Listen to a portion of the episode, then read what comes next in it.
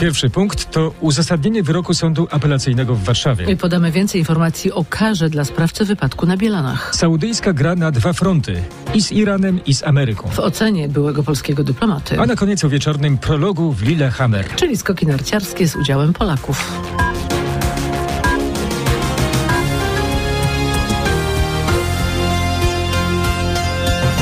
Jest wyrok sądu apelacyjnego w Warszawie w głośnej sprawie wypadku przy ulicy Sokratesa na stołecznych Bielanach. Sędzia uznał, że oskarżony nie dopuścił się zabójstwa, jednocześnie obniżył karę dla Krystiana O o 4 miesiące do 7 lat i 6 miesięcy więzienia. Mężczyzna 4 lata temu wjechał z dużą prędkością w rodzinę, która przechodziła po pasach.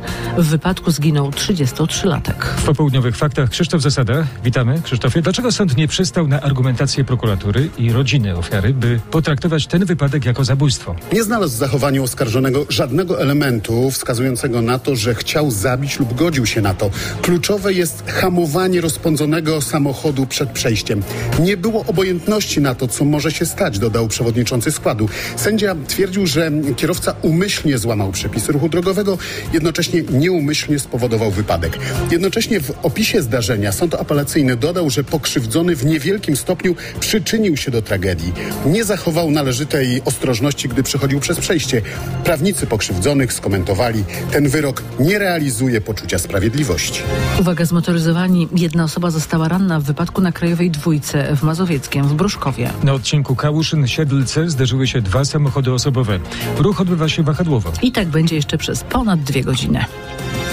Mimo wznowienia stosunków dyplomatycznych z Iranem, Arabia Saudyjska pozostanie sojusznikiem Stanów Zjednoczonych, ocenił w rozmowie z reporterem RMFFM były ambasador Polski w Riyadzie. Zdaniem Krzysztofa Płomińskiego, Królestwo Saudów poprzez sojusz z wrogim dotychczas Iranem pokazuje chęć zadbania o własne interesy.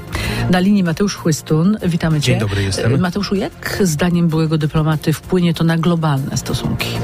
Stany Zjednoczone, do tej pory izolujące Irana, utrzymujące partnerskie relacje z Saudami, mogą odbierać wznowienie stosunków między tymi państwami jako niepokojący sygnał, zwłaszcza, że przypieczętowanie tego sojuszu nastąpiło w Chinach. nie chcą być klientem wyłącznie i powielać amerykańskiej polityki, ale szukają w tej polityce własnych interesów.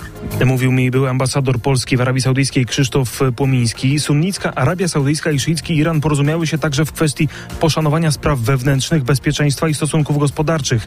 Zdaniem mojego rozmówcy ten dwustronny układ mógłby też przyspieszyć zakończenie wojny domowej w Jemenie. Tutaj nie będzie rewolucji z dnia na dzień. Uruchomiony został pewien proces, który będzie długi. W pierwszym rzędzie postępem w regulowaniu spraw jemeńskich. I jak skomentował Biały Dom, jeśli ten warunek zostanie spełniony, Waszyngton przyjmie to porozumienie z zadowoleniem.